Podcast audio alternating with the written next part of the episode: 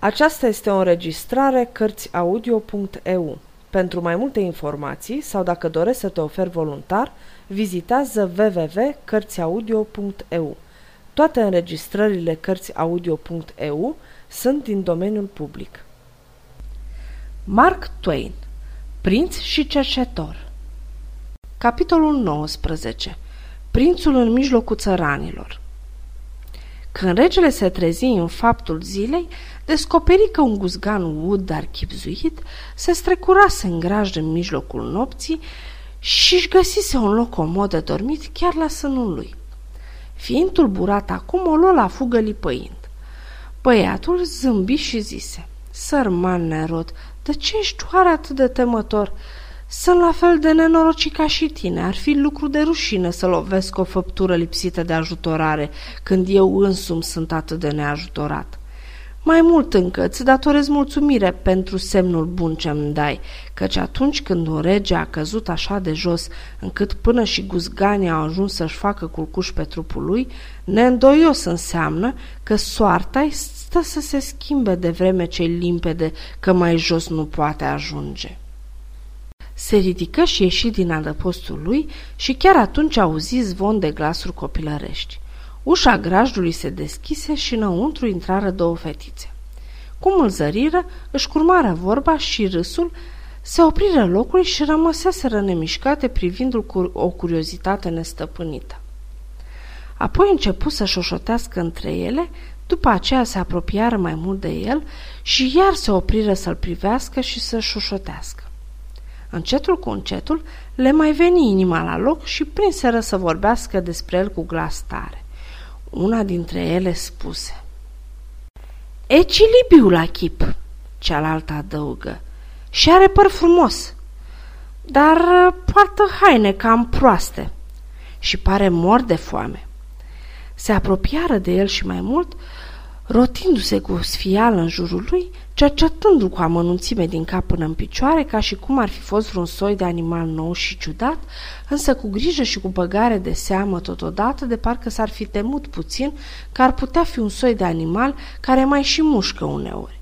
În cele din urmă se opriră în fața lui, ținându-se de mână drept o corotire și cu ochii lor nevinovați se uitară lung la el. Apoi una din ele își luă inima în dinți și în chip fățiș și cinstit cerul lămuririi. Cine ești tu, băiatule?" Sunt regele," fu răspunsul grav cel primiră. Copilele trăsăriră puțin, holbară ochii și rămăseseră fără grai cam un minut. După aceea, curiozitatea le împinse să rupă tăcerea. Regele? Care rege? Regele Ingliterei, Fetițele se priviră apoi, se uitară la el, apoi se priviră iar, mirate, uluite. În cele din urmă, una din ele zise. L-ai auzit, Marjorie? Zice că e regele. Poate să fie adevărat?" Cum poate să nu fie adevărat, Prizi? Crezi că ar putea spune o minciună?" Fiindcă vezi tu, Prizi, de n-ar fi adevărat, înseamnă că ar fi minciună curată, fără doar și poate ar fi minciună. Acum gândește-te și tu dacă nu e așa. De vreme ce tot nu e adevărat, e minciună. Oricum o întorci, la fel iese. Era un argument solid, bine înnodat și invulnerabil, care spulbera toate îndoielile lui Prisi. Chipzuie și ea o clipă, apoi îi arătă regelui că se bizuie pe onoarea lui, spunându-i doar atâta. Dacă ești cu adevărat regele, atunci eu te cred. Sunt cu adevărat regele. Această declarație rezolvă problema. Regalitatea măestății sale fu admisă fără alte întrebări sau discuții și cele două fetițe începură pe dată să-l scodească cum de ajunsese acolo și cum ajunsese să poarte veșminte așa de nepotrivite cu rangul lui și încotro se îndreaptă, mă rog, tot ce privea treburile sale. Fu o mare ușurare pentru el să-și verse focul față de niște ființe care nu-l luară la bătaie de joc și nici nu-i puneau la îndoială cuvântul, necazurile, astfel că își pusese povestea cu multă simțire, uitând până și de foame, iar drăgălașele copile îl ascultară cu cea mai adâncă și duioasă înțelegere. Însă când ajunsese la ultimele sale pătimiri și aflară de câtă vreme nu pusese nimic în gură, ele lăsară baltă povestea și îl duseră de grabă în casă să-i găsească ceva de mâncare. Regele era acum voios și fericit și spunea în sinea lui, când voi dobândi iar stăpânirea, voi ține totdeauna la mare cinste pe copii, aducându-mi aminte că aceștia mi-au dat crezare la ceas de grea cumpănă, câtă vreme cei mai vârstnici și care se socot mai înțelepți au râs de mine și m-au luat drept mincinos. Mama copiilor îl primi pe rege cu bunătate și se arătă plină de milă, căci halul său jalnic și mintea sa aparent tulburată mișcară inima ei de femeie. Era vădumă și mai degrabă săracă, prin urmare trecuse prin destule necazuri ca să simtă compătimire pentru cei nenorociți. Își închipui că băiatul acela nebun se pierduse de prietenii sau ocrotitorii lui, așa că încercă să afle de unde venise ca să-l poată duce în dărăt. Însă zadarnic pomeni toate orașele și satele din împrejurimi. Zadarnic făcut tot felul de cercetări de același soi. După chipul ca și după răspunsurile băiatului își dădea seama că locurile acele erau necunoscute. Vorbea cu seriozitate și simplitate despre viața de la curte și de mai multe ori tristețea îi necă glasul când vorbi despre răposatul rege tatăl său însă de câte ori conversația se îndrepta spre subiecte mai de rând, își pierdea orice interes și tăcea. Femeia era grozav de încurcată, totuși nu se dădea bătută. În timp ce pregătea bucatele, își puse în gând să folosească anumite șiretenii pentru a-l trage de limbă pe băiat și a-l face să-și trădeze taina. Vorbi de vite, lui nici că-i păsa, apoi despre oi, același rezultat. Așadar, părerea ei că ar fi fost nisca vai păstor era greșită. Vorbi despre mori, despre țesători, tinichigii, fierari, despre fel și chip de îndeleniciri și de meșteșuguri, despre ospiciu Betlehem și despre temnițe și aziluri de binefacere, dar oricâte încercări făcu, fu nevoită să se dea bătută pe toată linia. Nu cu desăvârșire totuși, căci chipzui că înlăturând pe rând toate celelalte presupuneri, nu mai rămăsese decât ceea ce avea de a face cu un slujitor. Da, era sigură că acum se afla pe calea cea mai bună. Băiatul trebuie să fi fost slugă în vreo casă, așa că îndreptă vorba într-acolo. Dar rezultatul făcu să-i piară curajul. Tema măturatului părea că îl plictisește. Aprinsul focului nu izbuti să-l miște de fel. Frecatul dușumelilor și scuturatul nu-i trezi niciun entuziasm. Atunci gospodina, pierzându-și aproape orice nedăjde și mai mult ca să aibă conștiința împăcată, trecu și la tema bucătăritului. Spre mirarea sa și nespusă încântare, chipul regelui se lumină numai decât. Aha, și închipui femeia, în sfârșit l-am încolțit și simțea o mândrie îndreptățită pentru ocolurile iscusite și tactul cu care izbutise asemenea ispravă. Acum putu să o lase mai moale cu limbuția, fiindcă regele, îmboldit de foame care îl chinuia și de mirosurile îmbietoare ce se înălțau din tigăile și tingirile care bolboroseau pe foc, își lăsa gura slobodă și ținu o cuvântare atât de amănunțită și pricepută despre anumite feluri de mâncare rafinate, încât în două minute femeia își spuse. Într-adevăr, bine am judecat. A fost ajutor într-o bucătărie. Apoi monahul se întinse la vorba asupra listei de bucate și vorbi despre ele cu asemenea prețuire și însuflețire că gospodina spuse Doamne sfinte, cum de cunoaște atâtea feluri de bucate și mai cu deosebire așa de alese? Căci acestea și-au blocul doar pe mesele celor bogați și ale mărimilor. A, cum pricep? Hoinar zdrențuit cum e, pe semne că a slujit la palat înainte de ei s-au rătăcit mințile.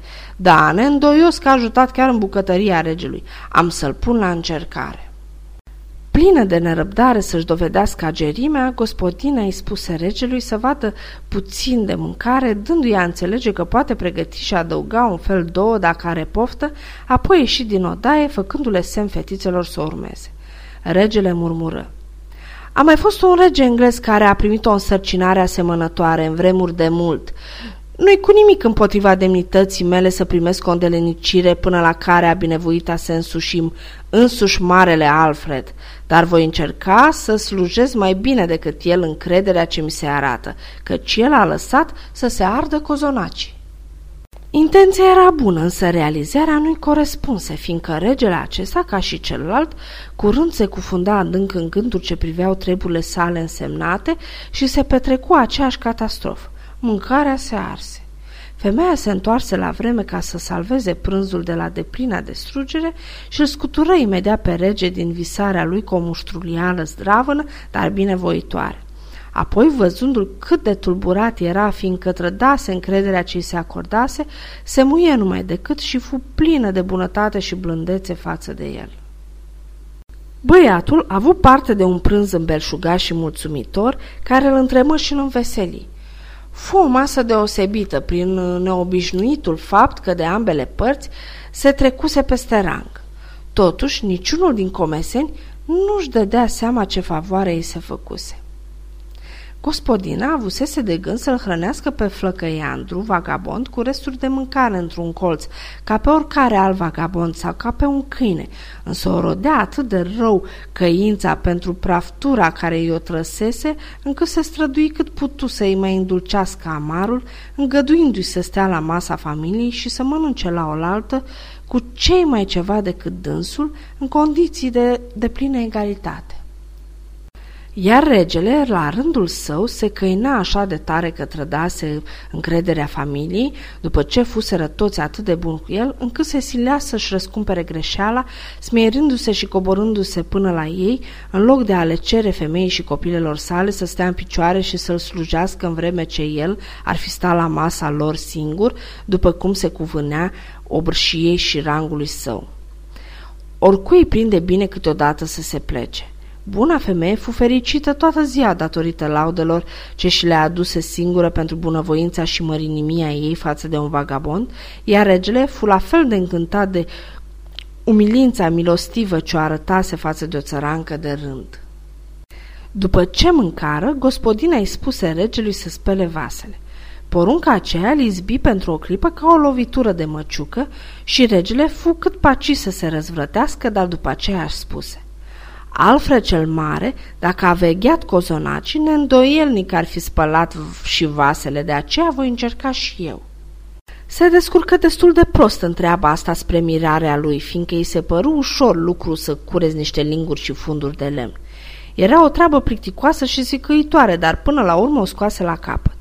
Îl cuprindea acum nerăbdarea de a-și urma călătoria. Totuși, nu era da să scape așa de ușor de societatea acelei chipzuite doamne. Dânsa îi găsi câteva treburi mărunte de făcut pe care le îndeplini în chip onorabil și dobândind oarecare cinste. Apoi îi dădu să curețe împreună cu fetițe niște mere puse la păstrat pentru Ian, dar era atât de stângaș la treaba asta încât îi retrase însărcinarea și dădu să ascută un cuțit de măcelărie.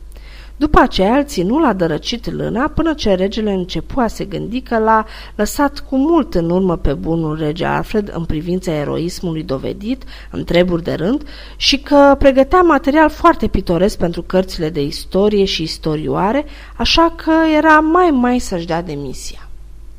Și când tocmai după masa de prânz gospodina îi dădu un coș cu pisoi să-i nece, demisionă de-a binelea adică avea de gând să o facă căci simțea că trebuie să pună la punct odată și odată și necarea unor pisoi îi părea prilejul cel mai nimerit de a pune punct, dar tocmai atunci se petrecu ceva care îi schimbă gândul. Anume să-i vii John Kenty cu un sac de telal în spinare însoțit de Hugo. Înainte ca ei să fie avut putința de a-l vedea, regele îi zări pe cei doi nemernici apropiindu-se de poarta din față, așa că nu mai spuse nimic despre punerea punctului, ci luă coșul cu pisoii și ieși liniștit pe ușa din dos, fără să scoată o vorbă. Lăsă făpturile acelea plăpând într-un șopron și o luă la picior pe o potecă îngustă din dărătul casei. Sfârșitul capitolului 19